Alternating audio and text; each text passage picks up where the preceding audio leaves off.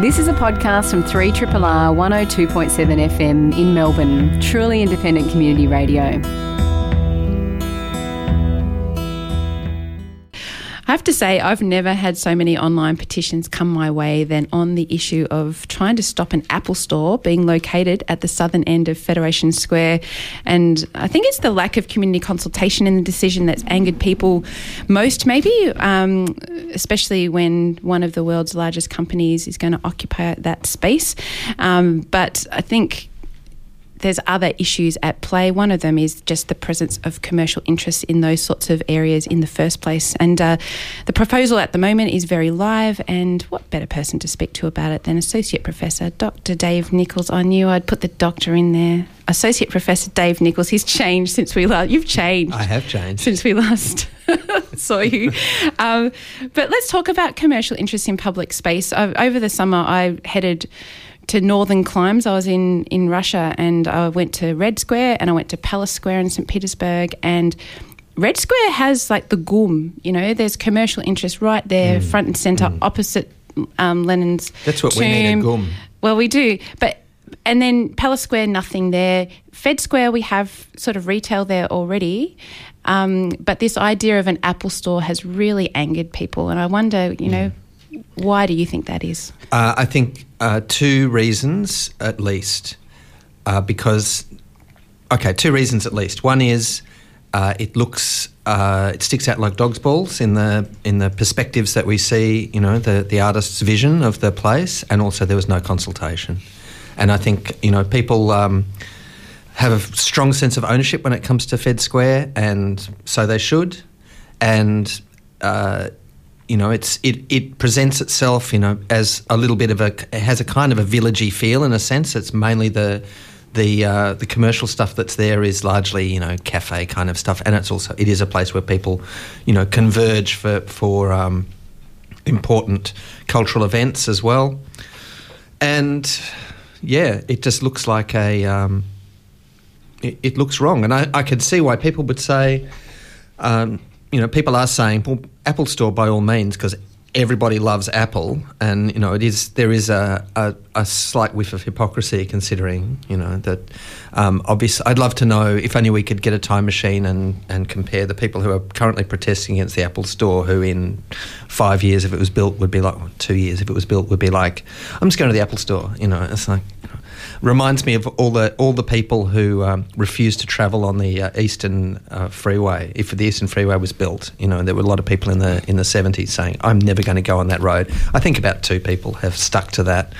Um, so there's that kind of thing about it, but I think the consultation is the real. Well, because it, all of a sudden it was just happening, wasn't it? And I, I, think this idea that it all the discussions happened. It seems behind closed doors. It seemed like the council wasn't even involved, which surprised me.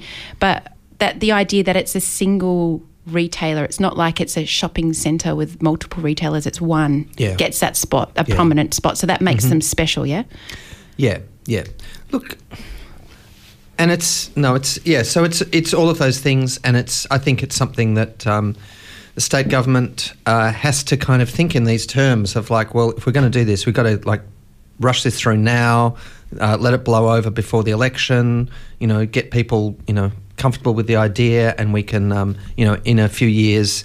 Uh, the plebs will be thanking us for what, what we've done with uh, bringing an Apple store, you know, iconic to uh, to iconic Federation I Square. think you're supposed to be saying flagship or something. Is that what it's called? Anyway, I, I refuse to use that word. But it's, it's, also it is. Uh, I think there's a range of factors at play here. I think Dave, as you identified, but I'd imagine if an Apple store or any kind of major retailer kind of popped up in Federation Square in an existing building without a lot of fanfare, people mightn't really get their backs up about it necessarily. Mm. But it's the it's the fact of a, a building being demolished, I think, yes. and another a new building being created there, together, correct. of course, with the, the lack of consultation. Do you think that is a, a factor as well in why people are so upset? Yes, and and it does. Uh, yeah, I mean, it looks it looks very different to all the other buildings that are presently there. Uh, so it would really, you know, which is whether that's a good thing or a bad thing. Uh, I, I have no particular opinion. I think the building that is currently, you know, the Yarra building, which it's set to uh, replace, uh, has nothing special about it, as far as I'm concerned. Well, they've all got the same facade all the Mm. way through. Mm-hmm. So when you think about Fed Square, you, the brands don't stand out that much, even though there are commercial businesses there. It's not like they're glowing or anything like Yeah. that. They're behind the similar facade, the whole thing. I think one of the one of the extraordinary things about this whole um, controversy is that people have feel such ownership with Fed Square, and they, they have like from day one, the day that it was opened. You know, the, the day before it was open, everyone was like, "Oh, the biggest white elephant ever," and the, the day it was open, everyone was suddenly like, "I've I've always loved this place," and um, you know that people feel such an ownership of the place they don't they don't even realise that it is essentially a a commercial space full of of, of things to in, to invite you in to draw you in and and to spend. And it kind of it symbolises a whole a whole thing about Melbourne and actually about you know Western cities that um, we are invited every minute to confuse um, you know retail shopping that kind of experience with a with experience of public you know public intercourse public discourse or public uh, display or interaction. It's it's all one it's all one and the same. And um, in a few weeks I'm going to be uh, starting my um, you know, starting teaching again, and I'm going to, you know, sadly berate a whole bunch of, you know, a few hundred uh, first year students in my um, uh, urban history and uh, cities past and future subjects at uh, the University of Melbourne with the story of the Agora. And I will tell them then, as I'm telling you now, I don't know whether you say it Agora or Agora, but doesn't matter. You know, the, which is one of the cornerstones of democracy, which is is is a um, uh, an open marketplace where people come and buy things, and it's you know in ancient Athens, people would come buy things, exchange news with each other. From you know, people might be coming from uh, countries far away, which you know in those days was probably like you know twenty miles away. But in any case, they'd be. Um, uh, uh, there'd be all this kind of discourse and political um, conversation and discussion, and it would be against the backdrop of, of buying in a marketplace. It's it's the foundation of, uh, if not civilization, then you know the democratic tradition. It's interesting that because having looked at some of the public commentary, for example, below Dan Andrews' Facebook post about this idea for, for a prominent store in, in Federation Square, a lot of the language people are using is about that commercialisation of public space and Yes. about having commercial interest in an area that's deemed to be, whether it is or not, belonging to the city, belonging to people who live here and p- people who come and visit. But of course, that happens everywhere. There's a lot of even draw cards if we think about the, the Christmas windows in the city, for example, which God, yeah. uh, are there really for commercial purposes to get people looking at a certain shop front. Yeah, that's right. It's um, and that, that's a tradition. That's a that's an established tradition. That's right. Uh, look, there's always been a story about Melbourne, and um, I I draw listeners' attention to Aaron Magro's uh, piece in the conversation last year about um, sort of the, the history of public space or lack thereof in Melbourne and the control of public space, and it's definitely it is about control. I mean, the, this is what. Uh, one of the things that governments kind of do, and it's you know you can look at it as as problematic, and in, in some ways it is, but it's also you know keeping people safe from each other. Um, the control of public space, uh, the fear of, of what happens when when a lot of people get together. I mean, the city square, which um, no longer really exists, but which was you know Melbourne's first really big open space public square, which, by the way, had a significant proportion of retail, had a kind of a, um, a weird sort of shopping mall in it, uh, and had you know actual shops out in the middle of the square. Was also designed to to break up any possibility of um, you know mass um, congregation of people, presumably in protest. Um, but it had all bells and whistles. It was um, it was it was a really you know it was a 1980s kind of um, uh, piece of uh, excitement. You, know, you could say bread and circuses, but it was um, in, in its in its way uh, quite a success. In part because of the uh, the the retail element, I think, which obviously you could take or leave. Uh, Fed Square is a sort of you know uh, City Square point two, and it's uh, it has it has a lot of similar uh, foci. Yeah, it's interesting, isn't it? Um, Dave Nichols is with us.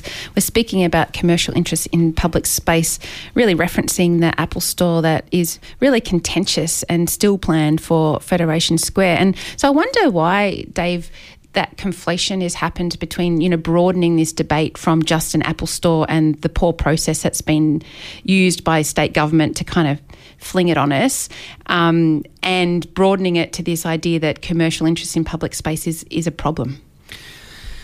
Yeah, uh, I, and I, I actually, you know, I, you know that I love to put a historical spin on things.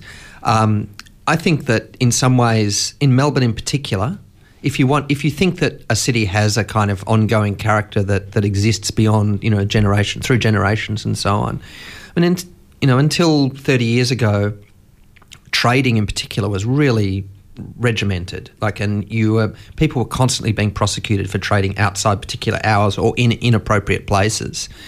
Uh, that's that's less the case, but I still think there's a little frisson of distaste at the idea of, oh, this public space is being used for commercial uh, uses, I, and I think that you know, in a way, um, one of the things that I think Melbourne loses out from that.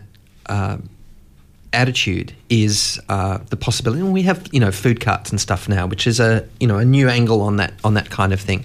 But we have uh, a lot of limitations on what can be uh, sold in you know in the parks and gardens of Melbourne, uh, so that you know there's a, there's a real distinction between um, public you know respectable public space where you can re- recreate without being um, you know affronted by someone trying to sell you something or someone giving the option of buying something. Uh, and there's a lot of that around. Not not in not in the CBD itself, but you know, in the in the surrounding parks and so on. Uh, so there's that there's that kind of that kind of aspect that I think is a to me is a kind of hangover of you know Melbourne going back as far as you know the 1870s 1880s that that we we have this sort of thing we we know that we're a commi- that the CBD is a commercial space we know that that's where you know and so much of Melbourne's law is about LORE law is about um, you know uh, promenading through the block and those kinds of things, like, you know, really things set against activities set against the backdrop of uh, commercial space. Uh, which you could say is because we didn't have a proper, you know, proper public space until relatively recently. Um, but I don't know that that's necessarily true. I mean, I think in some ways it doesn't really matter where these things happen. Uh, it's uh, it's about um, the the nature of, of the city and, and what draws people into the city.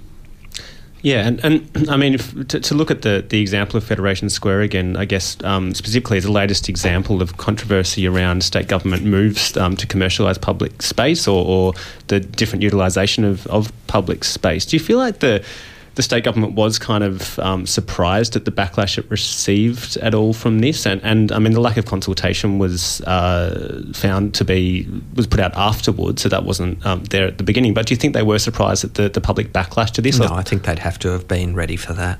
I think they're just hoping that it will blow over, mm. and it may.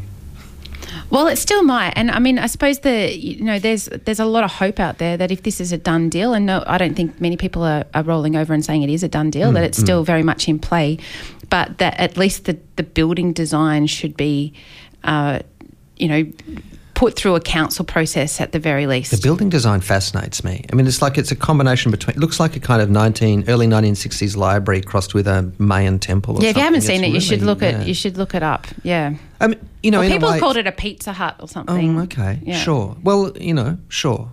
Well, that maybe we should get a Pizza Hut in um, in Fed Square. Um, look, I think that it's you know it, it, it that is part of the thing, but it's also the other part of the thing is that um, people will be surprised at their ability to get used to something. And I and I'm not I'm not advocating for it. Um, I, I, don't think it's a great idea, but it's uh, you know when you start to take you know b- being a historian is kind of mm. well it's it's a consolation, but it also it's a cons- mm. it kind of it immures you to the horrors of, of mm. existence, including an Apple store in Fed Square, and you you start to go well, worse things have happened. Well, do, whose idea do you think it is to have it there? And does that matter? All right, it was my idea. well, in that case, um, I'm sure. Are you going to the uh, Open Melbourne event, debating it tomorrow night at Fed Square? I think you should go along and let people know that it was your no, idea. no, I'm going to. Yes, I think. Um, I think I'll have to fess up. Uh, yeah. No. Exactly. Um, he's not part of the Open Melbourne event tomorrow night that I know of, anyway. But you can live stream it or head along. It's at Federation Square uh, in the Edge Theatre there, and it's on from six o'clock. And there's some really interesting people speaking at it. There's like um, I think planners are there and architects and a whole lot of other people uh, discussing this idea, it's yay or nay, um, whether this this development should take place. So I think that should be really interesting um, happening tomorrow night. And uh, Dave, we'll see you again in a month. I hope. Okay. Uh, if if you last that long, I'm not sure. People are out what, the front. I can see them out the front already what, waiting what, for you. What are they going to do? I'm not Shake sure. Shake my hand? Yeah. No touching. You'll be here in a month. I've got faith. Great. Thank you, Dylan. And reducing harm from illicit drugs is where people really think we should be looking. It's been debated for years whether we should go the criminal route or not, and many argue that the criminalisation of drugs just isn't working. Um, Vice has a new series looking at this and many other issues. It's called High Life, and they've got articles up already uh, looking at drugs in prisons through to sniffer dogs at music festivals. And Maddison Connaughton is the lead reporter on the series, and there's a lot more to come. And it's great to have you on Triple R Maddison. No, thanks for having me. And I, I, suppose we should just talk about the idea behind the series. It does feel very timely, but what is it that prompted your high life reporting? Yeah, for sure. So I guess the the first big thing was um, Australian drug-related deaths recently hit a 12 uh, a 20 year high. So um, the highest since sort of the epidemic um, around heroin in the late 90s. Um, and the thing that really struck me, having reported on this area quite a bit in the last year, was that Australian drug deaths are now 10 times that of Portugal. Um, and Portugal is sort of this model around the world for what could happen if you decriminalise drugs. So they decriminalised drugs in 2001 and saw a massive drop in their drug deaths. Um, and uh, over that same period, Australia has seen a massive rise in drug deaths. Um, so that kind of prompted us to think like, why is this happening? Why is Australia experiencing this huge sort of spike um, in drug-related harm? Um, and as you said, like it, a, lot of people are pushing for harm reduction, but uh, but being a reporter in this area, every time you call a politician, um, there's there's just real pushback against talking about it. It does seem like talking about drugs in Australia, talking about evidence-based drug policy, is really politically toxic. Um, so we were, you know, if you're a reporter and, and a politician doesn't want to talk about something, um, you immediately want to talk about it more. And, and, I mean, we've seen here in Victoria, um, Daniel Andrews has come out recently and say that, um, you know, he would not support or implement pill testing at, music festival, festivals, for example, um, as I guess one example of a politician uh, not being willing to invest in one type of harm minimisation mechanism. Why do you think politicians are reluctant to talk about these sorts of measures? Is it kind of a cultural thing in, in Australian society, do you think, or do they feel that it might um, impact on their chances for re election and, and the uh, populace simply wouldn't buy it? Yeah, I think it is really, really interesting because there's a huge body of academic research um, backing pill testing as a really effective harm reduction measure. Um, and there is um, a huge push by, you know, medical professionals, doctors, academics for it. Um, and usually, you know, you'd hope that those voices would have um, sway over politicians. But I think there's a real generational divide in how we talk about drugs and drug policy in Australia. Um, you know, last year Vice launched this project called the MDMA Census, where we went around the country and did pill testing and music festivals and parties and clubs all around the country with young people, um, and just using like legal, commercially available pill testing kits. Um, and the conversations we had with young people were really interesting. You know, they were interested in harm reduction. They were interested in, um, you know, trying to reduce the harm around taking drugs but when you talk to to older people, there does seem to be generally um, like a really different discourse around drugs. It is very zero tolerance. It is very, you know, if you take drugs and, and you get hurt or you die, like that that's the risk that comes with it. Um, so I think it may come back to that. There's there is sort of a you know, a political advantage to seeming quite tough on drugs with um, some some people in the electorate. And I, I, suppose just to, to follow on from what you're saying there about attitudes towards um, pill testing or and the like, what are the attitudes towards law enforcement? Um, you have an article looking at where sniffer jo- dogs have been rolled out at music festivals. What's the response from young people to that? Yeah, so there's really, really fascinating research coming out of RMIT. Um, Dr. Peter Malins does a lot of research around sniffer dogs at music festivals and, and the effect it has on young people. Um, I think the main attitude that, that young people have um, about law enforcement, especially sniffer dogs, when it comes to drugs, is is fear. Um, and you know, some people may say that's the point, um, and then other people may say, look, like it dissuades young people from going and getting help if something goes wrong. Um, and and what um, Dr. Malins' research shows is that um, it actually increases the likelihood that, that young people take drugs in a harmful way. So, so if young people see sniffer dogs at the gates of a music festival, um, it's likely that they may take all their drugs at once. Um, because they're scared that you know they'll get taken off them if they go through the, the sniffer dogs, or they may dump their drugs and, and buy drugs from a stranger inside. Um, you know, uh, Dr. Malins' research shows that it's not very likely that, that that will dissuade young people from drugs. They'll just sort of take them in a more harmful way. And so there is an, an, an, article of yours, as you just mentioned, that kind of focuses on uh, sniffer dogs, particularly um, at music festivals and the, the, Rainbow Serpent Music Festival most recently, where there were sniffer dogs at the gate. But you also, um, as you mentioned earlier, um, highlight the fact that Australia's drug induced deaths are at the highest point um, in 20 years. And, and what's driven that, I understand from, from reading your pieces and also more broadly, is legal opioids. That's what's killing people um, kind of at the higher rates. Is that correct? Mm. Yeah, so um, benzodiazepines are the are the drug that is most associated with um, with drug deaths in Australia. Um, but it is it is quite complicated. You know that these aren't always people taking them as prescribed by a doctor. Um, it is you know there are people that are taking these legal drugs in in ways that are not um, prescribed. Um, but I think, yeah, that, that um, parallel to the US around opioids is really, really interesting and, and something we're keen to look into during this series because, you know, the, the US is kind of this. Um, it, it was kind of the starting place of, of, that attitude, you know, the war on drugs kind of attitude. Um, that in a lot of ways, if you look at the evidence, it does seem like Australia has taken that very hard line policy um, to drugs. But now we see the US at a state level at least doing some really interesting progressive things around drug policy. Um, you know, there's uh, San Francisco is talking about um, overturning historical convictions around cannabis now that it's been legalized.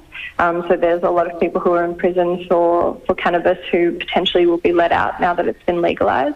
Um, and yeah, and I think at a state-based level, how they've um, approached opioid addiction is really interesting as well. So it'll be yeah, it's interesting to see how Australia has has sort of fallen behind even the US, I guess, when it comes to, to progressive evidence based drug policy.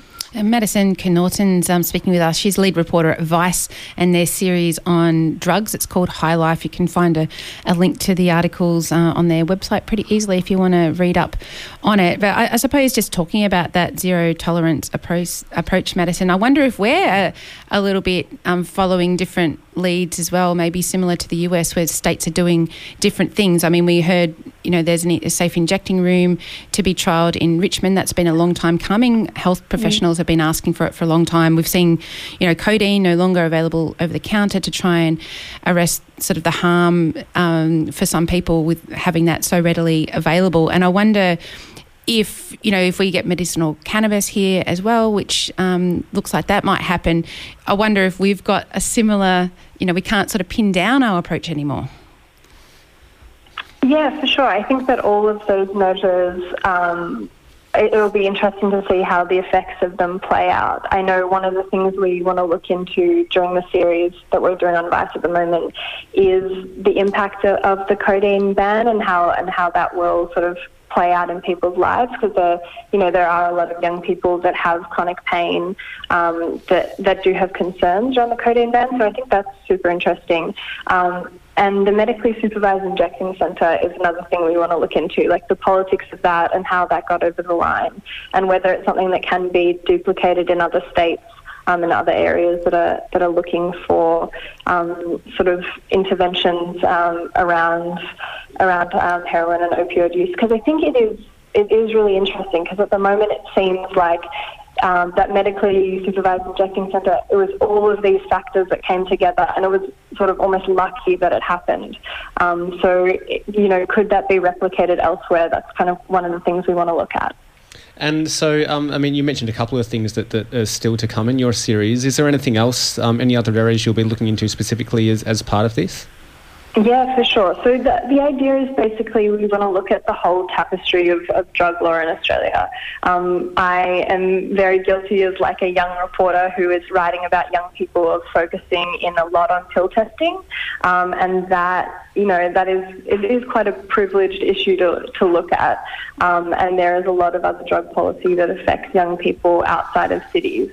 Um, so that's what we kind of want to do look at the broad spectrum of what's going on, um, particularly around um, youth incarceration for illicit drug offences. So um, the number of people behind bars for illicit drug offences under 18 has jumped 50% since 2008. Um, and we also want to look into the other end of the of the experience, which is um, rehab as well. So we have a piece coming out this week that I'm really um, excited for, which is about sort of this exodus of, of young people seeking treatment um, for drug addiction um, who are having to move from Melbourne to the Northern Territory because waiting lists in Melbourne are so. Yeah, it's fascinating stuff. Um, thank you so much for speaking with us, and we look forward to uh, seeing what comes next. No worries. Thank you for talking to me. Uh, Maddison Connaughton, lead reporter over at Vice. Um, High Life is their uh, uh, series really on, on drugs, and there's a, you know a few other things there that we haven't got into, particularly drugs in prisons. And you can um, head to their website to have a read if that's your interest. It's currently playing at Chapel off Chapel. Is Nina Simone Liberian Days, a new musical that charts the three years Nina Simone spent in that West African state in the 1970s. The play stars Ruth Rogers Rogers Wright and is written by Neil Cole and uh, follows on from their former very successful collaboration in Nina Simone Black Diva Power. To talk more about it, we're very pleased to be joined in the studio by playwright, playwright Neil Cole. Welcome to Triple R.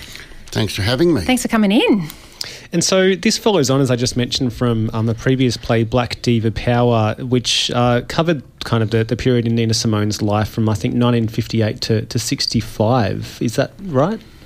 Uh, it was it was to do with the time when she moved into the civil rights movement. So mm. she went from singing you know, good, nice songs to suddenly writing these incredibly powerful, highly motivated by the current environment. So it's really in the mid 60s. So she was transformed by a Marxist by the name of Elaine Hansberry, uh, who wrote a play called Raisin in the Sun, but also wrote this song called Young.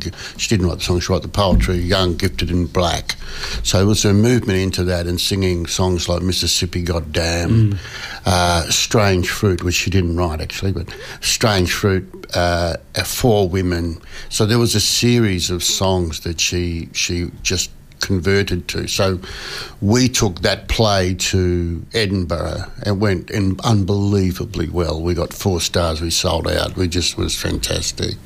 Um, and so that was really emanating from Ruth's work on Nina. She'd done so much work on Nina, and so I wrote it Oh, she didn't do the civil rights stuff. I did that. I converted it, uh, and then while we were in uh, Edinburgh, we every night we would sit down and you know you have your post mortem, as you do, and and we talk about this idea of the time she went in Li- with Liberia.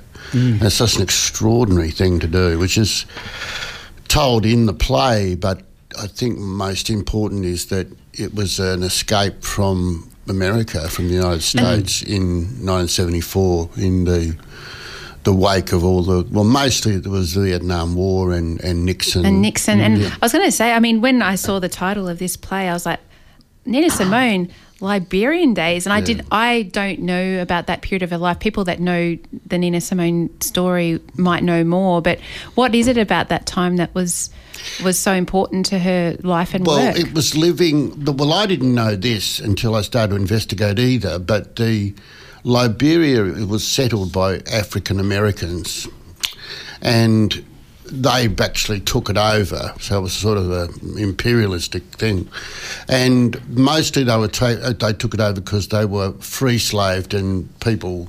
Down south wanted to get rid of them. Basically, they didn't want them. Probably exaggerating, but I think it's probably reasonably accurate.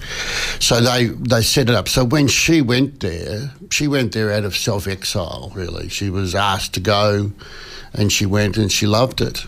Uh, that's coupled with, without wishing to go into it too much because it's unfair to her, she was extremely depressed, in melancholically depressed. She was bipolar. She had manic depression like I do. She was extremely depressed in America. She'd lost two of her closest friends, which who were um, Martin Luther King Jr. and Malcolm X. She was next door neighbour of Malcolm X. They'd both been assassinated. Uh, Medgar Evers had been killed. Uh, lots of things had happened which really affected her very, very badly. She became pretty harsh and bitter, and she, in fact, she would have liked to have become a, a revolutionary herself, but she was a singer, and so she went to Liberia and went. She was high.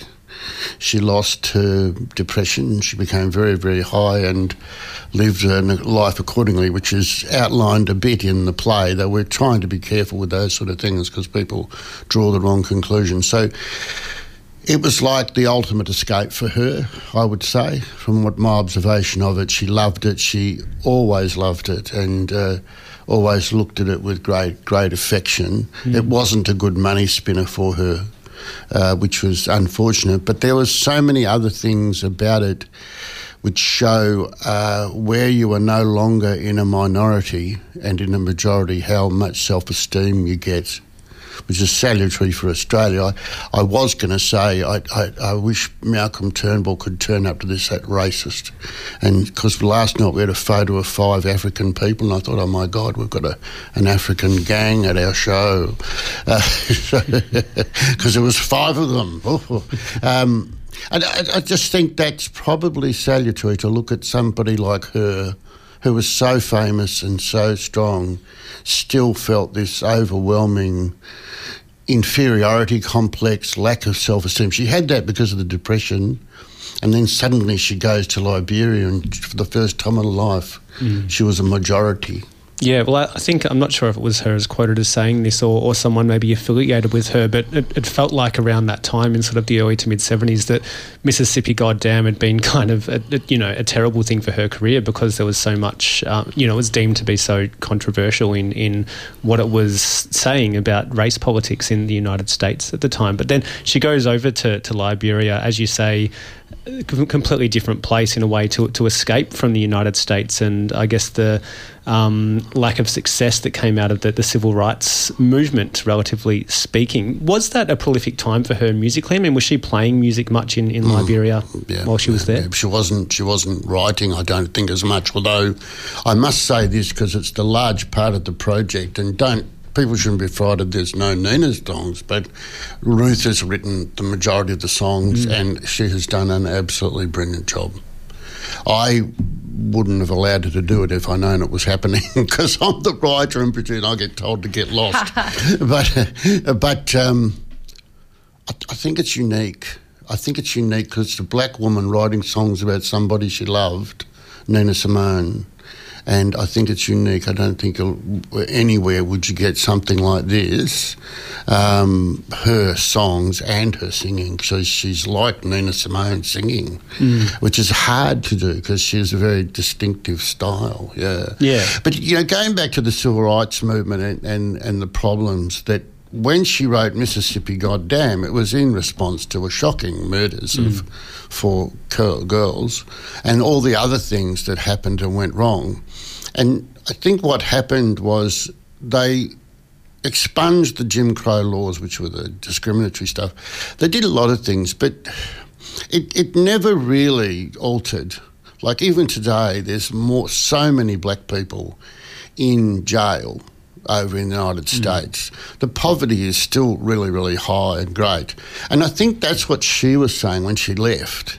She was saying, well, all of this dream we had that, that somehow we were going to be liberated, it just didn't happen. Hmm. It happened in theory and it happened to some extent, and it probably wasn't as bad as what it was, but it wasn't that much different for them. And the without wishing to go too far on this because I get a bit carried away, but what what her her close friend who died at 35 of pancreatic cancer, that is um, Elaine Hansberry, was always saying was, Nina, it's not the civil rights movement, it's the the system. It's she was a Marxist. I, I am too, but she was saying no. It's the it's the system which is at fault. And if we address the system, then that's the only way we're going to get equality. And I think that that's what Nina thought by the time she went to Liberia. Now, I've read everything there is and listened, you know, all that stuff on Nina Simone. That is nowhere to be found. She didn't actually say that, but what she did say was the dream that we had hasn't been achieved. And so she left and was so much happier in Liberia. And it's interesting that she was happier there because Liberia was far from a perfect society as well. Well, well, I think that was the subsequent. I'm not an expert, but the subsequent uh, civil war that they had there was really about the West, the African American elites versus the others, and she was one of the elites. Not in a you know overt sense, but they all they were the ones who who acquired the money, the status, and did all that stuff. So it was replicating what happened uh, in in in a sense, though without the prejudice and discrimination. So I, I think that that she was part of that society there. Uh, she was certainly welcomed with open arms, and she she just played in coffee shops and that sort of thing. Mm. Mm, yeah, and I mean, it seemed to be um, a really um, sort of vibrant time in, in Liberia's history as well. Those few years, because it was 1980, there was there was a coup, there was a storming of the um, of the presidential uh, mansion, and um, the place kind of changed pretty quickly over. I'm no expert, but from what I've read, it changed pretty quickly after that. But during that time when Nina was there, there were people like Hugh Masekela who started up Studio One. So there was a lot of it was a really fertile ground for music at the time. And and for her, it was fantastic because she didn't have to do concerts. She wasn't doing concerts, which had put a lot of stress on her. And she was as high. She was very high, so she didn't have. So she was having, she, as she said, she was looking for a husband, and I think she was doing it by a war of attrition with the amount of men she was involved with. Um, she also did other things that weren't particularly good. She didn't get on well with her daughter which was I, I just don't understand it. But she was her daughter speaks very badly of that mm. time, but I think that she was very high and manic and irascible, and you know what wouldn't counter anybody getting in her way, and she just enjoying herself, you know, enjoying and and the sort of music that she sang mm. and did, but also the place according to what I've written of her her descriptions, which are florid descriptions of what it was like. She would just loved it. It was like walking out and absorbing and eating the sunlight just about. It was so, which is also part of a high. You can, when people are very high, the the uh, the beauty of a sunrise that is ex- dramatically exaggerated, and she had everything at that stage. As you just tuned in, we're speaking with playwright Neil Cole all about the production Nina Simone Liberian Dreams currently playing at the Chapel Off Chapel. And we were hoping to have Ruth Rogers Wright in here as well. Um, it's incredible. I didn't know that she'd written songs for this play. I mean, she's been um, essentially playing Nina Simone and, and performing either sort of as her own productions, um, sort of closely associated with Nina Simone for, for many years now.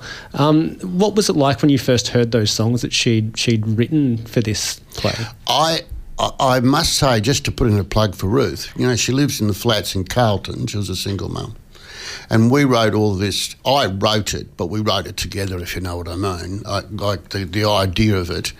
She's a very, very talented woman that is totally underdone Uh, and I've written the plays and produced them in order to have a have, give her something to do, not not because I'm a big fan or otherwise of Nina Simone. I became a big fan of hers when I found out about her work in the civil rights movement. As for she wrote a poem, uh, Ruth, at the end of. Uh, which um, in the normal course of events as a writer, anybody who's written a poem will just cut them out straight away because everybody could think they write poems and they can't. Including and, and anyway, she wrote this poem was just fantastic, like just so insightful. Not not only of of Nina Simone, but of life itself. You know? And then she decided she's write, wrote these songs, and uh, she's worked with Mark Fitzgibbon, who's a great pianist, unbelievable. And together they were able to write something that was pretty amazing. I was shocked, to put it mildly. Mm. One, because I didn't know that that was happening, uh, which is quite typical. I get told later. She obviously on. knows you well. yeah, I get told later on. I get told later on what, what's happening, but but also if I could just say, I know I don't know whether it sounds uh, bloody pathetic, but I don't drink alcohol. When we were in Edinburgh, every night she'd have one little glass of vodka, and we'd sit there and we'd construct this thing about Nina in Liberia, just going through every possible permutation of what we could say and what we couldn't. The conclusion was it was extremely difficult to write it, mm. but I think just when people like her that are so talented and so experienced get the opportunity, you know, black people in particular in this country, when they get an opportunity to express, you know, something beautiful can come out of it. So the fact that she wrote the the, the songs. Um, I think it's all part of her and getting that opportunity to do it. Mm. But they're, they're truly beautiful songs. There's mm. no question of that. And she sings them really, really well. Mm. Um, we are almost out of time, but Nina Simone Liberian Dreams is playing at the Chapel Off Chapel until February 18th. Tickets are available via the, the Chapel Off Chapel website, I'm sure. And uh, are there any plans to extend the season at all or to take it beyond this? Uh, uh, what I'm hoping is that, that Ruth and Mark will just take it and be able to do it every weekend somewhere, this thing called Nina Simone Liberian Dreams, and just do it. And people can come be a constant thing. But other than that, I know we might get a tour out out of it. I, I don't know. We'll mm. try the with the touring mobs and see what can happen. Great.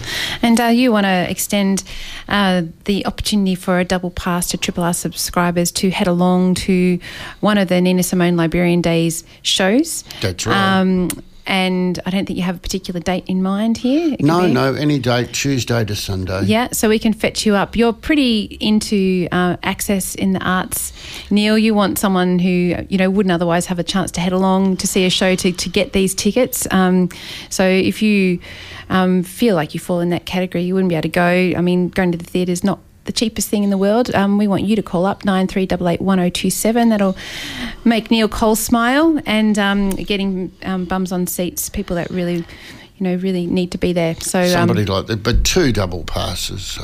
Two double passes. There you go. Right. So yeah. somebody who can't afford otherwise to go would be nice. And Triple R subscribers um, nine three double eight one zero oh two seven. And it's really great to have you on, Neil. And um, good luck with the season. Thank you very much. Appreciate it. This has been a podcast from Three Triple R one hundred oh two point seven FM in Melbourne. Truly independent community radio. Want to hear more? Check out our website at rrr.org.au.